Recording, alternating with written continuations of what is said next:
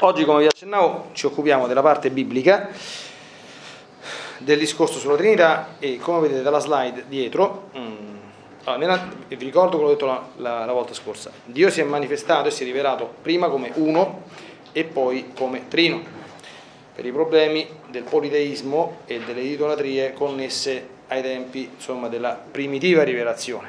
Vedremo però tuttavia che nell'Antico Testamento ci sono delle anticipazioni trinitarie, cioè dei testi dove non si parla della Santissima Trinità, ma ci sono delle spie. Vi racconterò anche un aneddoto, insomma, che mi successe a me quando ero in quel di Gerusalemme nel 1998 a studiare l'ebraico con un professore ebraico madrelingua che lui stesso, insomma, interpretò nel senso che vi dirò alcuni passi dell'Antico Testamento dicendo i cattolici sulla base, lui era ebreo ebreo, sulla base di queste cose dicono che qui c'è la Trinità, c'è arrivato pure lui, c'è arrivato, insomma, quindi, ecco, in, quindi eh, poi vedremo in particolare la missione del figlio, perché capite, eh, la rivelazione trinitaria eh, si mh, manifesta eh, attraverso il fatto che Gesù viene sulla terra e, e si chiama figlio di Dio e che manda lo Spirito Santo, no? quindi c'è questa doppia missione del figlio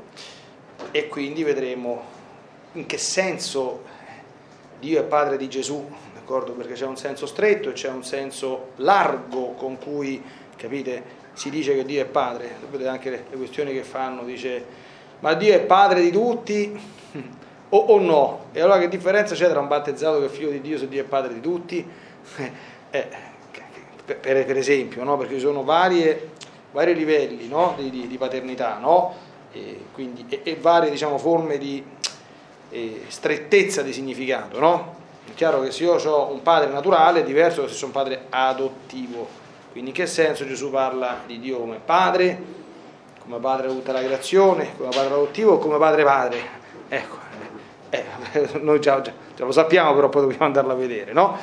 E poi i misteri della vita di Cristo nella prospettiva trinitaria Vedremo quindi come la Trinità è in atto, chiaramente in maniera sintetica, nei tre momenti diciamo, fondamentali della vita terrena di Gesù, no? quindi l'incarnazione, eh, quindi come opera della Santissima Trinità, la, l'Epifania di Gesù, sapete che l'Epifania non è soltanto l'adorazione dei magi, eh? l'Epifania culmina nel battesimo del Signore, quindi che è la prima rivelazione trinitaria, e poi il mistero pasquale, in particolare la risurrezione, come evento trinitario. Poi vedremo ecco, qualcosa sulla missione dello Spirito Santo e sulla divinità del Figlio e dello Spirito Santo. Partiamo subito con il primo paragrafo così eh, non ci perdiamo troppo in chiacchiere. Anticipazione trinitaria nell'Antico Testamento. Premesso che, ripeto, fino alla nausea, l'Antico Testamento culmina nella frase che tutti quanti conosciamo, del Deuteronomio, ascolta Israele, il Signore è il nostro Dio, il Signore è uno solo, capitolo sesto del libro del Deuteronomio. Quindi, e questa fu una rivelazione shock. Israele è stato in assoluto il primo popolo della storia ad avere la rivelazione del fatto che Dio è uno solo. Quindi adesso noi insomma sapete che l'altra religione monoteista, oltre a noi, che è l'islamismo, nasce sei secoli dopo Cristo, insomma, molto dopo la rivelazione di Dio. Allora, e vediamo un po'. Quali sono queste anticipazioni del mistero trinitario a fronte di questa grande rivelazione monoteistica dell'Antico Testamento? Allora, adesso dobbiamo andare a leggere i testi. Genesi 1, 26, 27 oh, esci da qua andiamo dove sta la Bibbia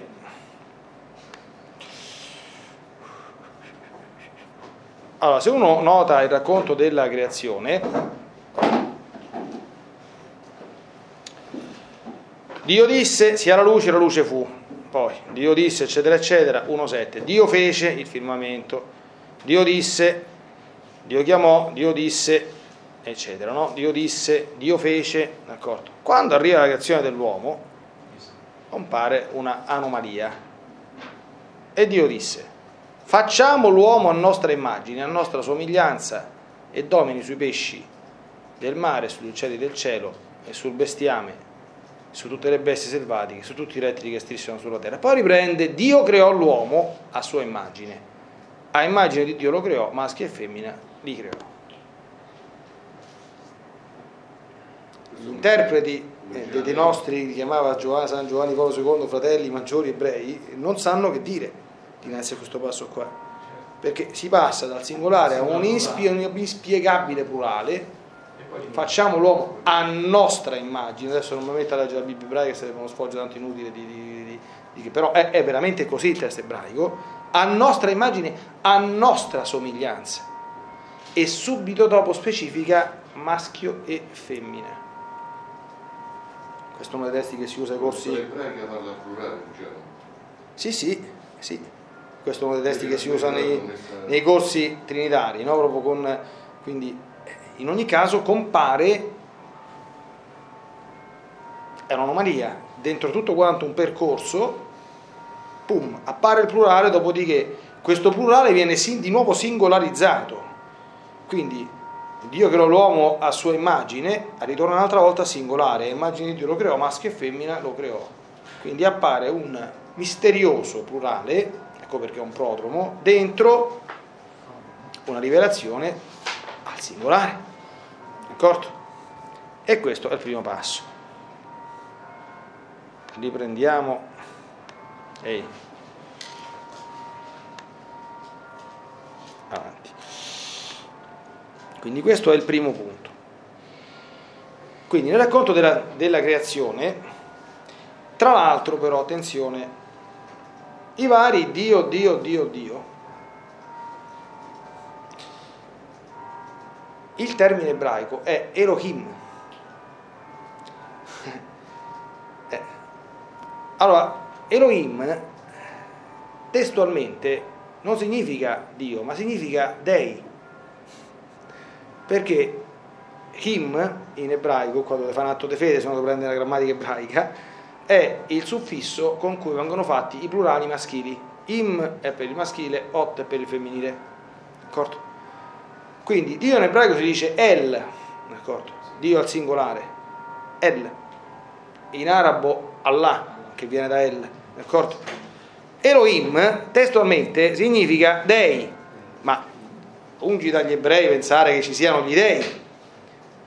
Qui dice il professore di ebraico, dice, eh, i cattolici dicono in questa stranezza, cioè che il testo biblico usa il plurale anziché il singolare, sarebbe una spia del fatto che Dio è trino. L'ha detto lui, eh? Non l'ho detto io.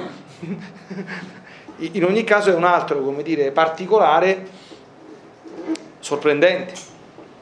Ecco. Altro episodio, oltre a questo duplice particolare, quindi del, del, dell'uso del, termine Elohim, eh, pensate che Nell'Antico Testamento abbiamo, lì mi sono divertito, 225 dizioni di El e 1177 di Elohim. Cioè, una proporzione insomma non indifferente. Ecco. Poi, se siete un po' pratici della Sacra Scrittura, abbiamo l'apparizione ad Abramo dei tre misteriosi uomini della quercia di Mamre. E chi sono questi?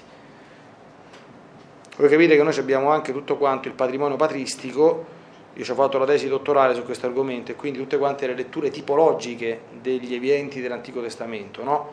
La lettura tipologica, cioè vedere di che cosa è figura un episodio, certo che si può fare soltanto col senno di poi, eh, però certamente anche guardandolo col senno di poi la coincidenza, qualcuno la chiama la dio-incidenza, è sorprendente, insomma, no? Andiamo al capitolo 18.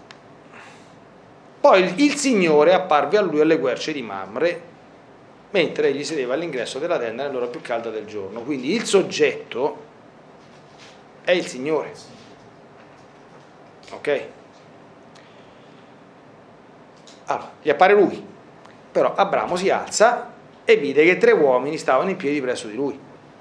Ah, insomma, chi è? Il Signore o tre uomini? Appena li vide, corse loro incontro all'ingresso della tenda e si prostrò fino a terra. Dicendo, mio Signore, se ho trovato grazie ai tuoi occhi, non passare oltre senza fermarti dal tuo servo. Si vada a prendere un po' d'acqua, eccetera, eccetera. In ogni caso, vedete, il Signore sono tre uomini, ma Abramo li chiama mio Signore. La avete presente era, era l'icona che usavo, la Trinità di Rubliev, no? Come viene rappresentata la Trinità come tre figure dalle sembianze umane, è chiaro che questa è una antropomorfizzazione, d'accordo? Eh, però, certamente se la Trinità dovesse decidere di apparire ad un essere umano non può certamente apparire nel suo divino fulgore, ma deve prendere una sembianza, d'accordo? Presumibilmente una sembianza non molto dissimile, perché se nel momento come vedremo che sono perfettamente uguali l'uno all'altro, la Trinità di, di, di Rubliev ha questo di bello, no? che comunque uno si gira, vede l'identica figura, d'accordo? Non c'è nessuna differenza, anche se bisogna fare attenzione perché considerare tre distinte unità eh, senza che si considerino come una cosa sola eh, si scade facilmente se non si fanno alcune dire, adattamenti istantanei mentali in un'eresia che come vedremo si chiama il triteismo, perché questi non sono tre, sono distinti ma sono uniti in un'unica sostanza, quindi poi avremo modo di familiarizzarci piano piano con queste, con queste cose. No? In ogni caso c'è questo altro grande mistero, d'accordo? Ho detto, sono prodromi, non sono rivelazioni, ma sono spie che con il senno di poi, chiaramente alla luce della pienezza della rivelazione, acquisiscono, acquisiscono un significato certamente assai importante. No? Poi abbiamo l'altro episodio, altri episodi significativi, abbiamo le varie forme, ci sono delle figure nell'Antico Testamento, la sapienza, la parola, lo stesso spirito che sembrano personificate. Quindi la sapienza, sapete, sapete che la sapienza, eh, già il buon Aristotele eh, la definiva la prima delle virtù intellettuali. E lo è anche per noi se studiare il catechismo, eh? Le cinque virtù intellettuali? Sapienza, intelletto, scienza, consiglio no? e prudenza. E prudenza. Queste sono le cinque virtù intellettuali, no?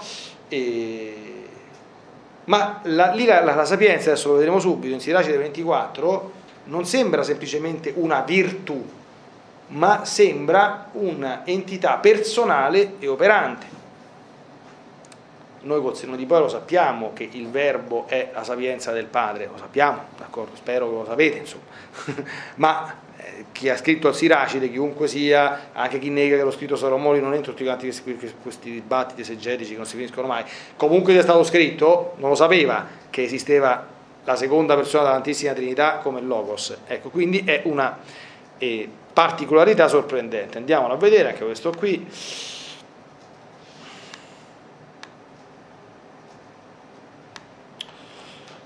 Vedete.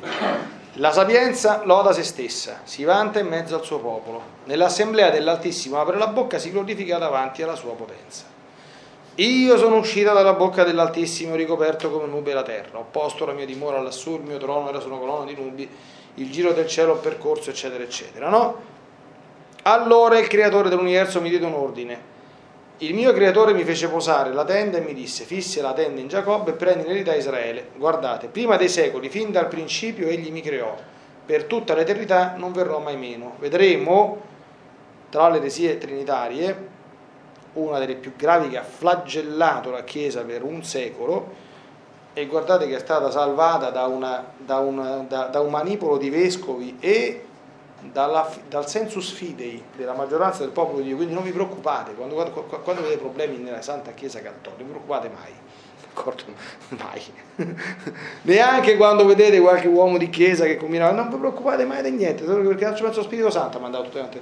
Cioè la Chiesa la custodisce bene il nostro Signore, noi dobbiamo soltanto stare tranquilli e cercare per quanto possiamo noi di rimanere ancorati al bene e alla verità senza alterarci, ma Ario sulla base di questo prima, quindi proprio sulla base di questa personificazione della sapienza che avevano di doversi attribuire al figlio e quindi al Logos, dice, ah, c'è scritto prima dei secoli, fin dal principio, egli mi creò. Allora, se è stato creato, vedremo subito che essere creato è proprio concetto contraddittorio con la divinità, eh, perché la divinità è qua è tale in quanto è increata, ha cominciato a mettere in giro la sua filastrocchetta che in greco era en ote ukempote, quindi c'era quando non c'era, testualmente, no? il padre c'è, il padre c'era quando il figlio ancora non c'era. Quindi sta questione allora, veramente è stato un flagello, d'accordo? C'è avuto il concilio di Nicea, ma dopo il concilio di Nicea non è mica stato, è andato avanti a tempi determinati imperatori romani che sono stati ariani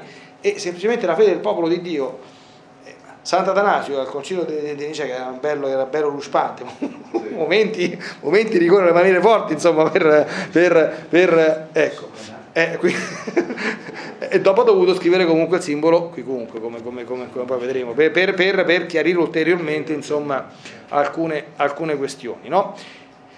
Ecco, questo anche per farvi vedere tensione, perché questo brano poi, pensate che mh, i brani biblici bisogna essere sempre molto molto bisogna sempre, eh, quando ci accostiamo alla Sacra Scrittura, che è ovviamente la, la, la fonte primaria della rivelazione, farla sempre in ecclesia cum ecclesia et sub ecclesia, quindi nella Chiesa, con la Chiesa e sotto la Chiesa, perché eh, se si vanno a fare incursioni garibaldine è facilissimo cadere in qualche tranello, vedremo gli altri passi, no? quando Gesù nel Vangelo dice il Padre è più grande di me, ah, qua non c'è manco questa, questa ah, il Padre è più grande di me, abbiamo bello che è finito, bisogna vedere in che senso dice questa cosa, no? anche qui bisogna vedere bene il senso in cui lo scrittore, quindi, o quando Gesù secondo i evangelisti ha quattro fratelli, testimoni di Geova, sapete che vanno in giro per tutte le case a dire guarda che la Chiesa dice che la Madonna è la Vergine, ma che è vergine, c'ha quattro fratelli Gesù.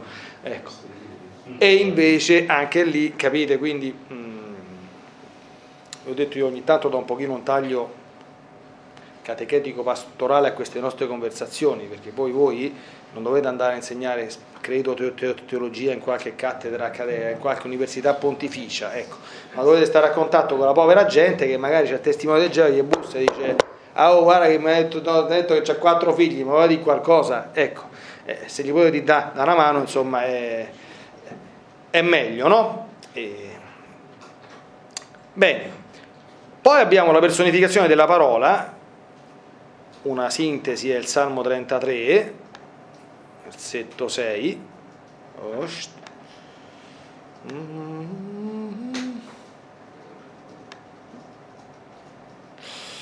Uh, che numerazione è quella ebraica o quella italiana? Vediamo un po'. Eh, infatti, sapete che con i salmi sta sempre la croce, quindi è 32,6. 33,6 che è il testo masoretico, il testo italiano. Dalla parola del Signore furono fatti i cieli, dal soffio della sua bocca ogni loro schiera. Qua figuriamo che abbiamo il Figlio e lo Spirito Santo, d'accordo? Perché la parola del Signore nel Nuovo Testamento in principio era il verbo, o logos proprio, eh. e il soffio, voi sapete che soffio in ebraico si dice ruach, ma ruach significa vento, soffio e spirito anche. Eh, quindi capirai, qui, potrebbe, qui si può leggere un prodromo veramente della, della, creazione come opera della Santissima Trinità. Dalla parola del Signore furono fatti i cieli, dal soffio della sua bocca ogni loro schiera. D'accordo? Chiaro che qui c'è una personificazione della parola di Dio come entità, chiamiamola così, in qualche modo operante, no? E poi lo spirito, mi pare che Ezechiele 37, allora anzitutto abbiamo il racconto della, della Genesi 1-2, questo arcinoto, in principio Dio creò il cielo e la terra, Dio, la terra era in forma deserta e ai templi coprivano l'abisso e lo spirito di Dio, un termine abbastanza forte, aleggiava sulle acque. Non è che Dio aleggiava sulle acque, c'è cioè lo spirito di Dio cioè, un termine diciamo abbastanza tecnico, ruah qui eh? eh, certo. E poi Ezechiele, questo se non ricordo male, voi siete tanto bravi, andate anche alla veglia di Pentecoste, perché siete bravi, non siete sciagurati come i poveri fedeli comuni. ecco, sono le famose ossicine morte, no? la scena delle ossa morte e lo Spirito Santo e gli aggiunse, profetizza allo Spirito, profetizza figlio dell'uomo e annunzia allo Spirito dice il Signore Dio, spirito, vieni dai quattro venti e soffia su questi morti, perché rivivano. Spirito con la S maiuscola. Ed presente che stiamo ai tempi del profeta Ezechiele, perché il profeta Ezechiele, Ezechiele ha scritto mm, poco dopo l'esilio babilonese, quindi stiamo nel VI secolo avanti Cristo, insomma, eh, non è che stiamo, insomma, siamo abbastanza lontani, stiamo c'è di nuovo questa sorta di personificazione dello Spirito Santo. Queste sono soltanto alcune cose eh, che però fanno comprendere come dentro la, la, la, chiara intenzione divina veterotestamentaria di rivelare l'unità di Dio ci sono queste anticipazioni. Mi sono fermato un po' perché sono cose insomma belle, no? Allora, adesso abbiamo la sezione che eh, tratta, passiamo di botto al Nuovo Testamento della missione del figlio. Allora, siccome Gesù chiama Dio Padre, qui dobbiamo un attimo capire nel contesto biblico in che senso si dice Padre, perché sono, come accennavo prima, vari livelli. Allora, nella Bibbia i livelli di Padre sono i seguenti. Allora, Dio è padre adottivo di Israele, suo popolo. E questo tipo di paternità si instaura per mezzo dell'elezione, la scelta. Dio si sceglie un popolo e lo riconosce come suo. Possiamo andare a leggere, stiamo facendo la parte biblica, quindi abbia, comprenderete che è opportuno leggere alcune cose. Osea 11.1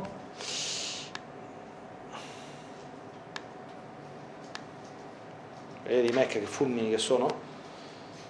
Quando Israele era giovinetto io l'ho amato e dall'Egitto ho chiamato mio figlio. Quindi la chiamata di Yahweh all'esodo è al tempo stesso atto di adozione. Ok? E quindi Dio chiama il suo popolo figlio in questo senso. Ovviamente non è un senso stretto, però è un senso forte.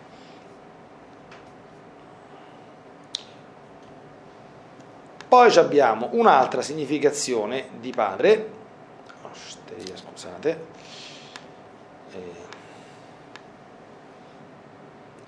sempre abbastanza, allora, Dio è padre, sempre adottivo, del re di Israele.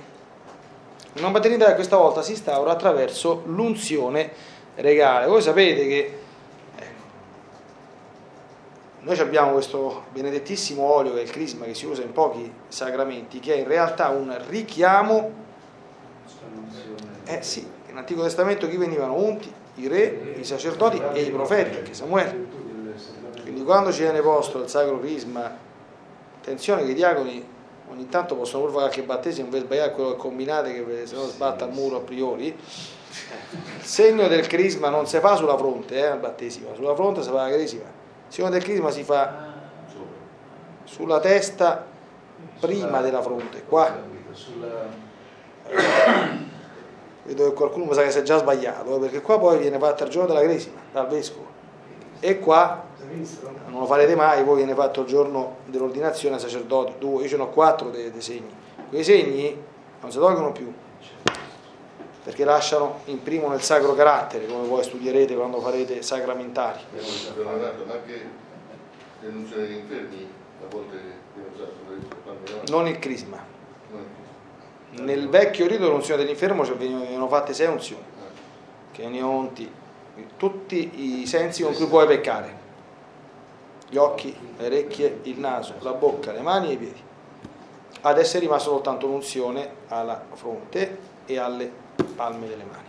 Quindi i pensieri e le opere onnicomprensive, insomma, no?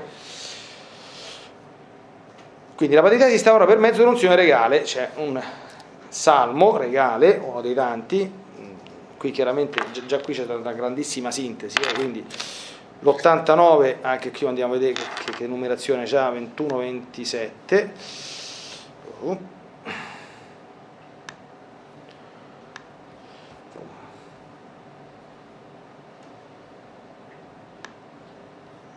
Abbiamo colto bene? No. infatti è 88 sicuramente. Ecco qua. Anche qui numerazione da correggere.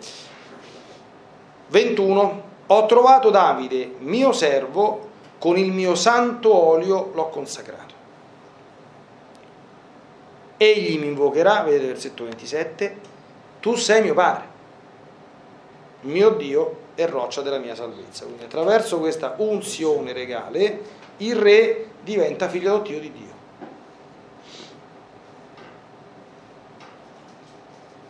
Qui c'è una bella anticipazione tipologica della nostra unzione, perché anche noi attraverso l'unzione noi diventiamo figli di Dio, sacerdoti, re profetico, l'unzione del crisma del, del, del battesimo. Eh? Quindi. Poi, un'altra significazione molto bella è che Dio è il Padre del giusto. In che senso?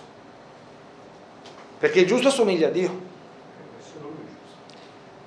Perché ne imita appunto con la propria giustizia la santità. Di questo è pieno, eh, i libri sapienziali sono pieni di questa, di questa significazione.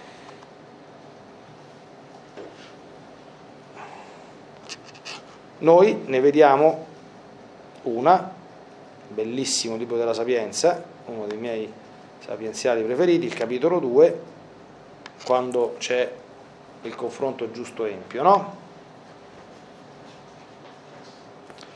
Cosa fa il giusto? Proclama di possedere la conoscenza di Dio e si dichiara figlio del Signore.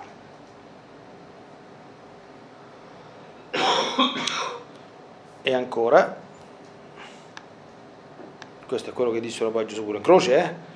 se il giusto è il figlio di Dio, egli l'assisterà e lo libererà dalle mani dei suoi avversari. Quindi il giusto è il figlio di Dio, questa è una significazione più, più forte, d'accordo? Cioè, è figlio di Dio perché gli assomiglia. Noi siamo nel Nuovo Testamento, abbiamo i santi che sono i degni figli di Dio perché gli assomigliano a Dio, grazie alla loro santità. Poi abbiamo il senso analogico, quella cosa che dicevo prima, il, il, il, il senso ampio, no? Fuggite dalle discussioni dei social network e di Facebook, d'accordo? Che io non uso mai per discutere, anche se ultimamente ho dovuto fare alcuni distinguo, non ci sono... Allora, cominciano a dire, ah, allora, eh, gli atei sono figli di Dio oppure no? No, non sono figli di Dio perché allora che ci siamo battezzati a fare... Allora, lo sono, però vedete c'è anche una, con una significazione differente rispetto a noi, perché figlio è anche, nella Sacra Scrittura, ciò che è uscito dalle mani dell'autore, cioè in quanto creatura, certo che figlio di Dio, perché è creato comunque ad immagine e somiglianza di Dio, chiunque esso sia, sia ateo, sia islamico, sia scintoista, sia che te ne so che volete metà, pigmeo, beduino, perché capite, chiunque sia. È chiaro che invece per noi, che siamo battezzati, c'è un senso di paternità più forte la cui origine è questa paternità adottiva dell'Antico Testamento e veramente che poi ci dovrebbe abilitare alla massima filiazione possibile è quella della somiglianza, che è quella dei santi. Cioè noi veniamo adottati perché con la grazia che riceviamo eh, dovremmo diventare santi. E guai se non lo facciamo, no? Quindi è un particolare accennato, per esempio, in Malachia 1.6, però è evidente, insomma, da tutto il contesto veterotestamentario che Dio riconosce la creazione come sua opera e quindi in questo senso analogico ampio si può definire padre. Ecco. Ricordate anche sempre che, mm, parte di, di rifugire questo proprio come come stile.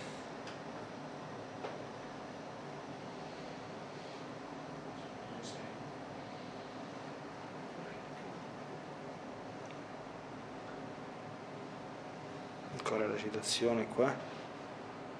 Ecco qua deve essere pure un errore.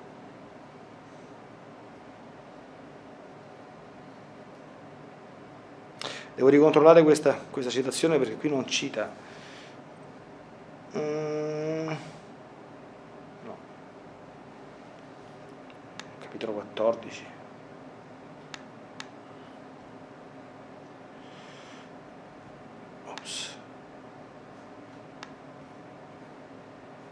Eh sì, sono 14, ma ce ne stanno due. Devo ricontrollare questa citazione. La prossima volta la correggerò. Comunque c'è questa cosa nell'Antico Testamento. Fate un atto di fede. ok. Adesso vediamo Padre nel Nuovo Testamento.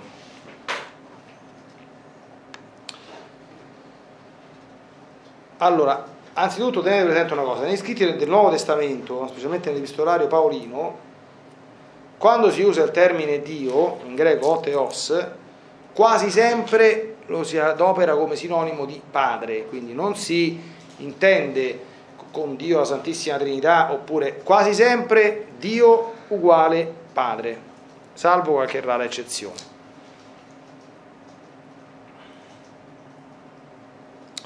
Ora, eh, Gesù chiama Dio suo padre abitualmente, infinite volte.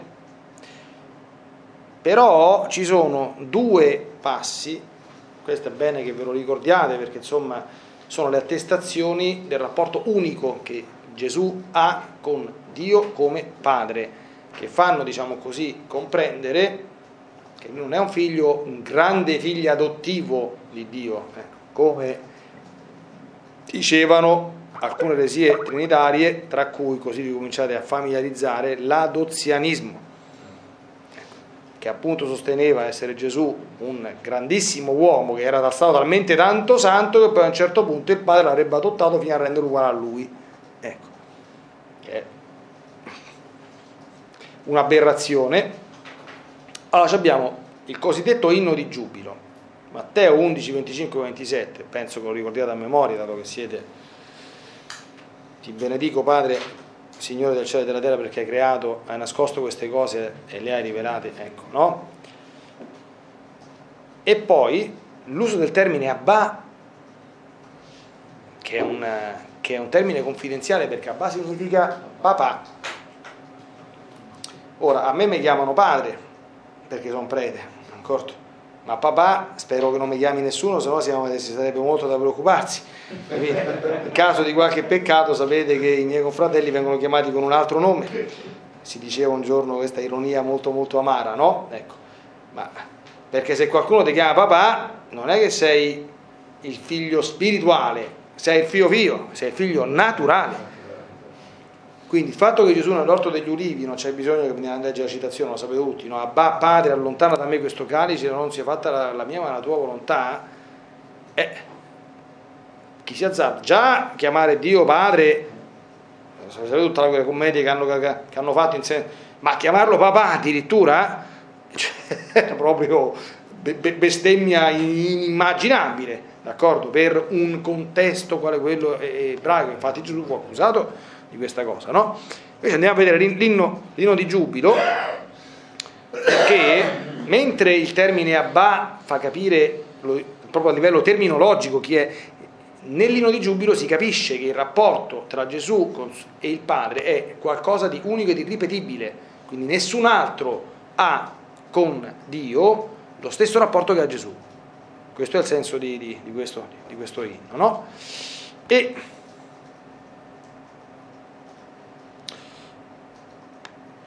Matteo 11.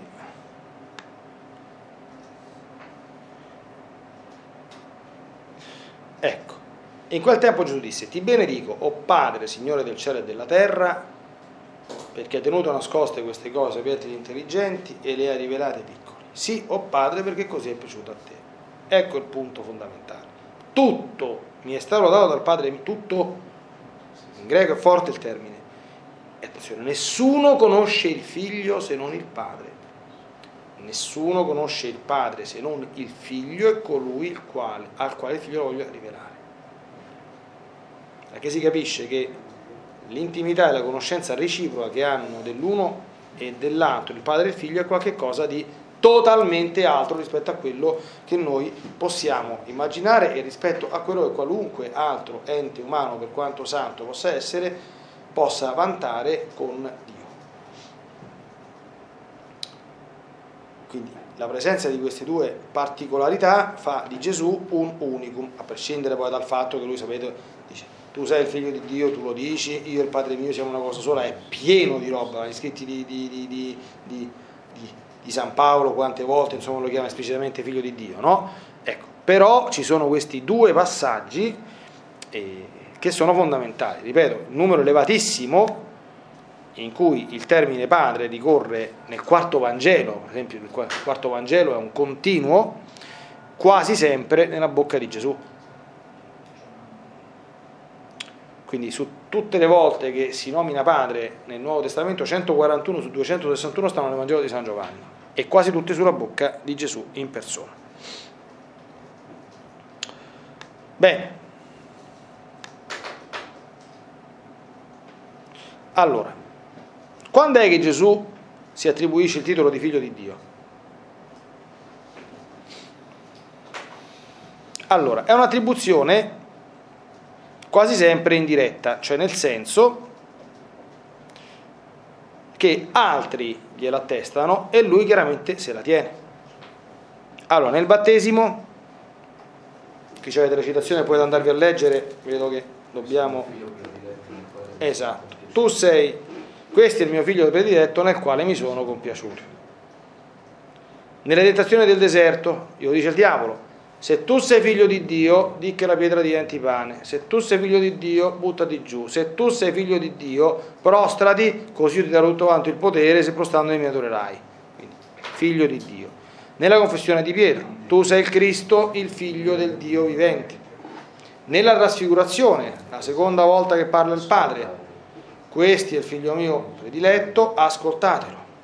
Nella confessione del centurione alla morte di Gesù, questo è il passaggio fondamentale del Vangelo di San, di San voi sapete il Vangelo di San Marco, eh, la prima a metà del Vangelo, bellissimo, San Pietro dice tu sei il Cristo, senza aggiungere il figlio di Dio vivente, perché il figlio di Dio lo dice il centurione alla fine del Vangelo. Quindi l'immagine del pagano che si converte, no? San Pietro, sapete che ha terminato la vita a predicare ai romani, quindi ecco, veramente quest'uomo era il figlio di Dio. Unica eccezione, il cosiddetto logion dell'ignoranza, anche questo, se ve lo ricordate, male non ve fa. Lo andiamo a vedere.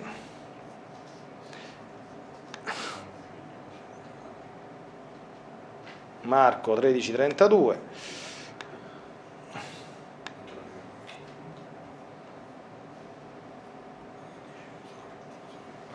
chiama il logon dell'ignoranza, quanto poi a quel giorno o a quell'ora nessuno li conosce, neanche gli angeli nel cielo e neppure il figlio, ma solo il padre.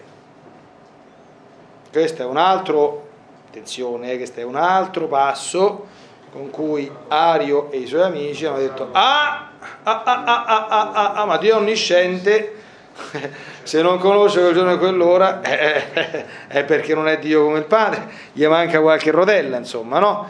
Eh, peccato che poi i santi padri dicevano, qui sta parlando ovviamente quanto all'umanità assunta non conosce quell'ora, non certo quanto alla divinità che, che, che possiede, no? Però qui c'è il senso forte, quindi dove Gesù si autoattribuisce il titolo di figlio di Dio e del Padre, e in questa maniera abbastanza, eh, diciamo, forte e convincente.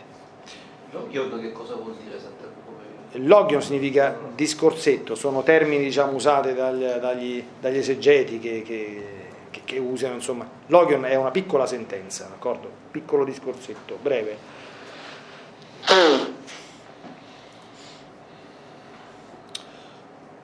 Ok, adesso vediamo, con la slide, questo è un sommario, i misteri della vita di Cristo in chiave trinitaria. Quindi vedremo l'incarnazione, il battesimo, il mistero pasquale. Bene, nell'incarnazione. Allora, abbiamo, sapete, due testi chiavi per quanto riguarda l'incarnazione, no? Voi sapete che i Vangeli dell'infanzia sono stati scritti da San Matteo e da San Luca. San Matteo ha scritto il ciclo di San Giuseppe, perché, e San Luca ha scritto il ciclo della Madonna, quindi gli eventi dell'infanzia di Gesù visti dalla duplice prospettiva. Allora, in Matteo 18:20 troviamo questo.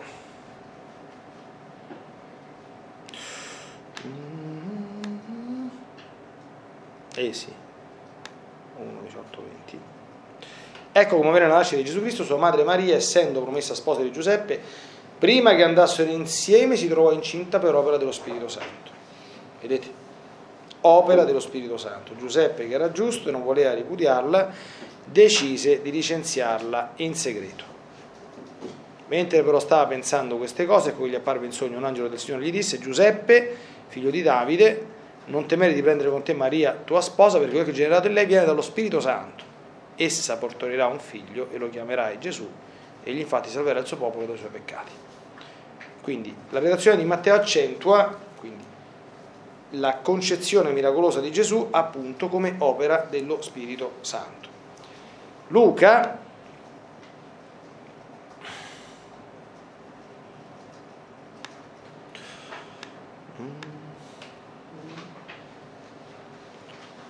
Concepirai un figlio, lo darai alla luce e lo chiamerai Gesù. Sarai chiamato figlio dell'Altissimo. Quindi qui viene fatto riferimento al Padre. Il Signore Dio gli darà il trono di Davide suo padre, eccetera, eccetera.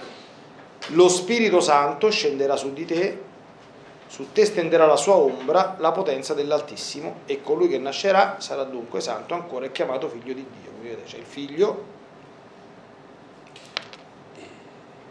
dell'Altissimo cioè del Padre, concepita attraverso l'opera dello Spirito Santo. Quindi, tornando alla slide, l'incarnazione è un atto del Figlio, perché attenzione, si è incarnata la seconda persona della Santissima Trinità, lo vedremo chiaramente nei simboli che studieremo. Guai a chi dice che si è incarnato il Padre, non mi di questa cosa, questa è una delle rare cose che se mi una cosa del genere qua non si passa l'esame, eh? che si è incarnato il Padre e lo Spirito Santo, ecco, perché siamo veramente ecco, in... Ora, da questi testi però si capisce che la natura umana di Gesù non è preesistente, viene creata nell'atto stesso dell'incarnazione, è stata una cosa simultanea. Questo non so se mi faranno fare anche cristologia, poi lo vedremo bene. Simultaneamente il verbo è sceso linguaggio antropomorfico però per capire qualcosa di quanto si possa capire e quello zigote preso dal patrimonio genetico di Maria Santissima e fecondato dallo Spirito Santo immediatamente è stato unito alla sua persona divina. In modo tale cominciate a, a rifletterci adesso tanto questo si approfondisce in Cristologia che l'umanità di Gesù non è come la nostra autosussistente ma sussiste soltanto perché è unita alla persona del Verbo so che adesso fate le facce così, dopo avremo modo di, di, di, di approfondirlo e di capirlo. Eh. E questo ci deve dare una grandissima... Per questo che da quel momento no, l'incarnazione non ha cambiato nulla nella Santissima Trinità, d'accordo? Si dice con motto patristico, rimanendo ciò che era è diventato ciò che non era, ma questo non altera la vita trinitaria. Tuttavia l'umanità che il verbo assunto, da quando l'ha assunta, se la porta per tutta l'eternità. È una cosa che non cambierà mai, proprio perché è un'unione ipostatica. D'accordo? Questo che dovremmo capirlo bene. L'unico fine del corso di Cristologia è cercare di capire per quanto si può bene questo concetto, perché è assolutamente capitale. E in base a questo concetto si dice che Gesù è vero uomo, ma a differenza di noi non è una persona umana. Voi sapete che l'etimologia di persona è per sé una. Cioè, capite? Io sono io da quando, sono stato concepito, cioè il principio di autosussistenza di me sono io, d'accordo? Gli atti che io compio sono i miei, ma in Gesù non era così, perché il principio di sussistenza di Gesù era il verbo e gli atti di Gesù erano atti del verbo, tutti, anche mangiare era atto del verbo di Dio. Capite? Io sto approfondendo spiritualmente, da un punto di vista spirituale in questo periodo ci sono state le folgorazioni. Se volete andare in altissima spiritualità, tanto mi sa che tra poco comincerò anche a pubblicare qualcosa su Facebook, gli scritti, ma guardate sono una bomba atomica, di Luisa Piccarreta. Il regno della divina volontà. È, è- è una bomba atomica. Eh, che aiutano molto a comprendere il mistero immenso di questa mm, totale divinità di tutti gli atti che comprendono nostro Signore. Pensate che il cammino della divina volontà è un percorso per rendere noi capaci di fare qualcosa di simile di quello che ha fatto il verbo incarnato. Roba grossa, eh? senza volare, cioè questo tutto quanto nella ordinarietà di una vita ascetico-spirituale interiore normale, ma interiormente straordinaria. Va bene, chiuso queste parentesi, e questo basti per l'incarnazione. Nel battesimo, io penso che i testi li dovremmo conoscere, comunque quelli sono i riferimenti, i sinottici, e abbiamo anche San Giovanni. Il battesimo è evidente che è manifestazione della Santissima Trinità, perché abbiamo Gesù, che è la seconda persona della Santissima Trinità, che è il- l'attore, che riceve il battesimo da San Giovanni Battista. Sapete che il battesimo di San Giovanni Battista non era un sacramento, ma era un gesto penitenziale. Vi dico sempre per farlo capire, il battesimo di Giovanni Battista è come il bagno che ci facciamo nelle vasche di Lourdes, tale e quale. Perché la Madonna ha fatto fare le vasche a Lourdes? Quello quello è un gesto penitenziale, Cioè, perché l'acqua di Lourdes è gelata, non vai a entrare là dentro nudo, eh, quindi è abbastanza... eh, e esprime proprio il bisogno di purificazione, d'accordo? È un gesto che poi ha senso dentro il contesto diciamo, di Lourdes, no? perché tra tutte le apparizioni di Maria, la Madonna quando appare dice sempre le stesse cose. Cioè, poi ci sono delle peculiarità, ma preghiera e penitenza dovunque, se, se uno stare presso alla Madonna si deve mettere in testa che preghiera e penitenza gli fa una testa così, d'accordo? E, e quindi, oltre che a fare una testa così, se uno vuole fare contenta, qualcosa deve fare, d'accordo? Quindi quello era un gesto penitenziale, quindi il peccatore andava lì, io mi lavo perché mi riconosco sporco e quindi bisognoso di purificazione, quindi fare un cammino penitenziale di conversione. È molto- non è un caso che Gesù lo faccia come primo gesto all'inizio della vita pubblica, no? Perché? Eh, perché comincia a fare quella grande penitenza per noi, subito dopo, ma subito nel, deserto, immediatamente dopo, e il termine di quel discorso è la croce. Vi ricordate? E lui lega il battesimo alla croce, no? C'è un battesimo che devo ricevere e come sono angosciato finché non sia ricevuto. Eh, il compimento di quello che è successo nel Giordano era il Golgota, no? Eh, però in quel momento si aprono i cieli, scende la colomba, sapete che la colomba è stata l'unica rappresentazione eh, possibile dello Spirito Santo in tutta la tradizione eh, come dire, artistica, pregate, ecco, sto in attesa dell'autorizzazione che la mia bellissima chiesa sta un baldacchino simile a quello di San Pietro con la sta colomba dello Spirito Santo che è diventata nera e per Pasqua tocca farla ridiventata dorata, quindi fate qualche novena e qualche preghiera perché devono arrivare le autorizzazioni e i soldi, ma tanto. Se arriva la prima, i secondi arrivano, quindi la colomba e, e poi la voce del Padre. Il Padre nei Vangeli parla tre volte, no? Nel battesimo, nella trasfigurazione, in quell'episodio narrato da San Giovanni, quando i greci poco prima della passione, dopo la risurrezione di Lazzaro, vanno a cercare Gesù, dice guarda che ci sono qui, eh, ora è stato il Padre, glorifica il tuo nome. Si udì una voce dal cielo, l'ho glorificato e di nuovo lo glorificherò. Queste tre attestazioni del Padre riguardo il Figlio, no? Quindi è chiaro che nel battesimo abbiamo una manifestazione della Santissima Trinità. Ecco, poi sono varie letture del senso del battesimo di, di- di- di- Gesù. Non è che, allora, ti ricordate che il battesimo va inteso in chiave epifanica, quindi non pensiate che Gesù ha ricevuto lo Spirito Santo a 30 anni, che, cioè, quindi che fosse meno della Madonna, che è stato pieno di grazia fin da quando è stata concepita, insomma, no? Quindi, mi raccomando, ecco, è una, quella è una scena epifanica, cioè quello che è è mio figlio ed è pieno di Spirito Santo, viene mostrato, quindi viene reso visibile. È un po' come quando Gesù fa un, permette un miracolo eucaristico, sapete un miracolo eucaristico. Tutte le messe che noi andiamo sono tutti miracoli eucaristici, solo che non si vedono, d'accordo?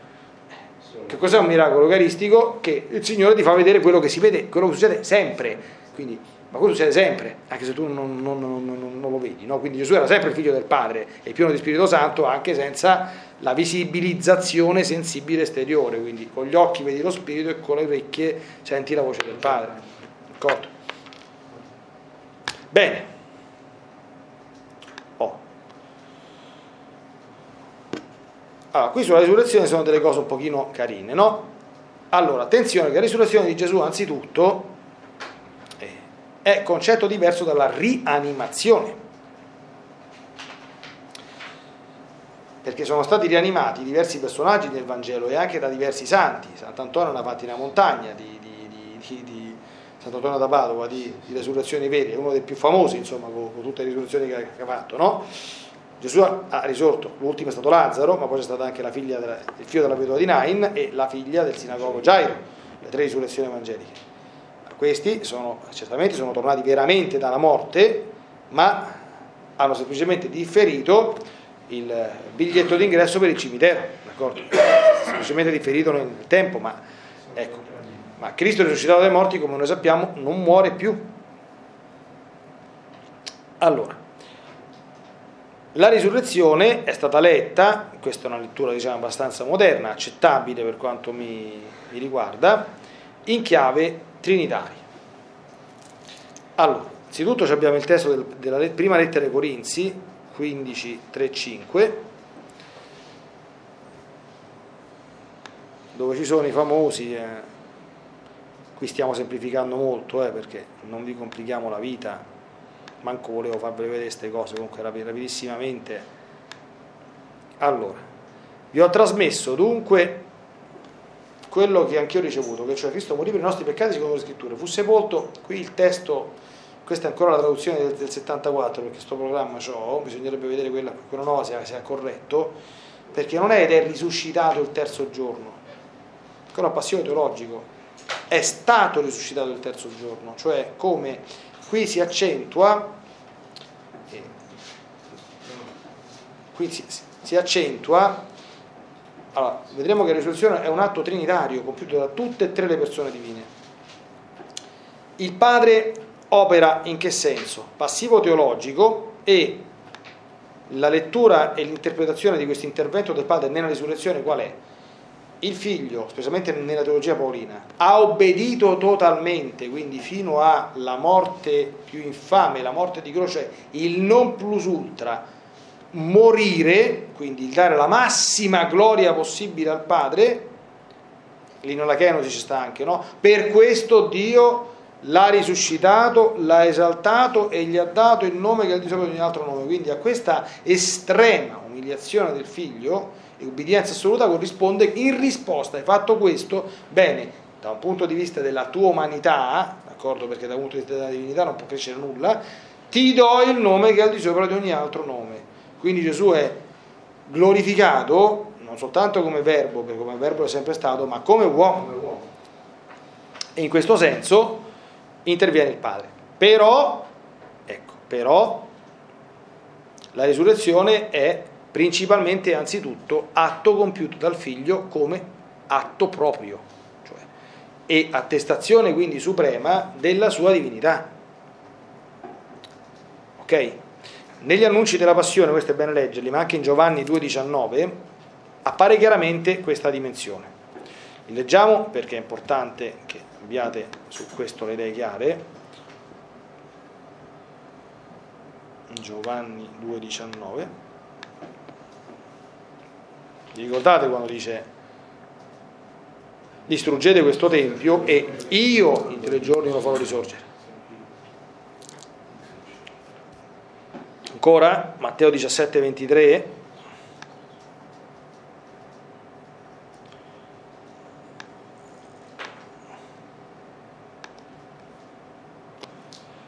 Gli annunci della passione, no?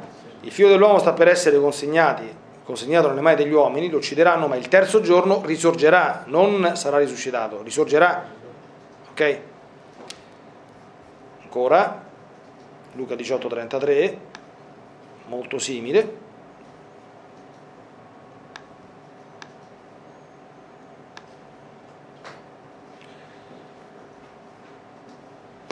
ma non compreso nulla di tutto questo, per, per, eh, dopo averlo flagellato ucciderà nel terzo giorno e eh, risorgerà.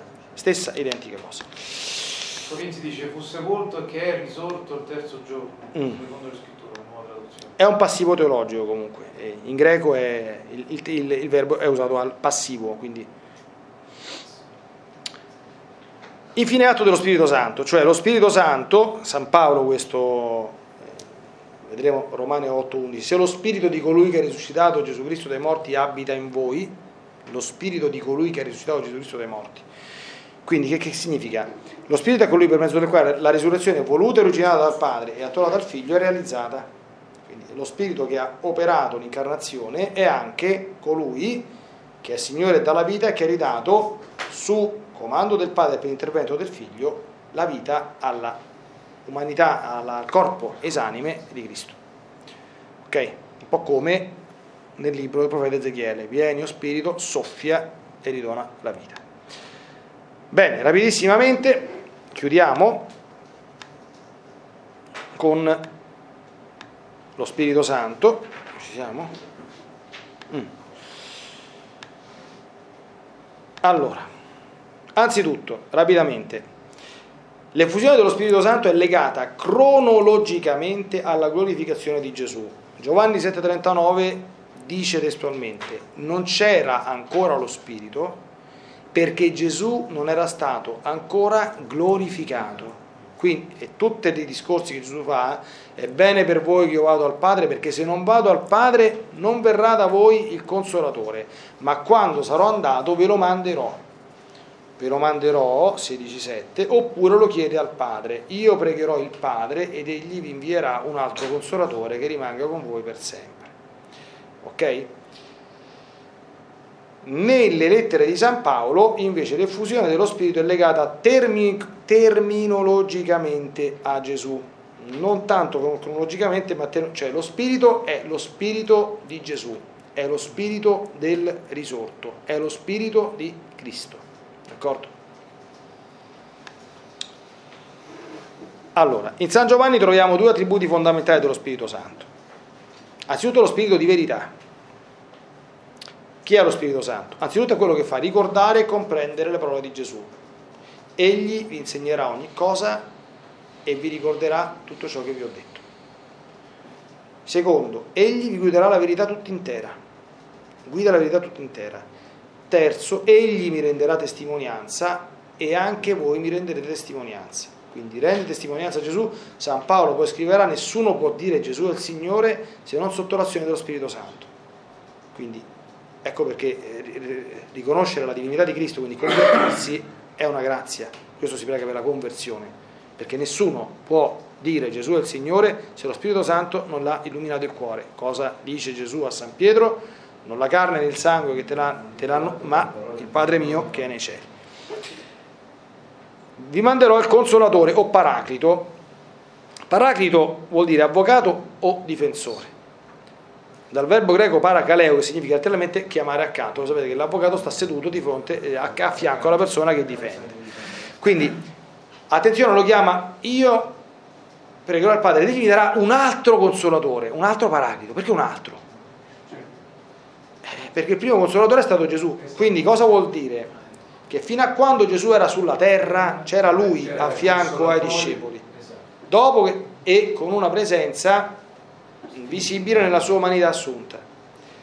Lo Spirito Santo ha un'altra forma di presenza, non visibile attraverso una umanità assunta, una, una unione ipostatica, ma nel nostro cuore attraverso un'unione non ipostatica, perché io sono in grazia, non è che le mie azioni appartengono allo Spirito Santo, sono mie compiute in grazia di Dio, ma se faccio un peccato mortale lo Spirito Santo se ne va, mentre l'unione dell'umanità al Verbo non se n'è andata mai e non se ne andrà mai, e tutti gli atti dell'umanità di Cristo sono atti del Verbo. E questo paraclito ha tre funzioni, comincerà il mondo quanto al peccato perché non credono in me, quanto alla giustizia perché vado al Padre e non mi vedrete più e quanto al giudizio perché il principe di questo mondo è stato giudicato.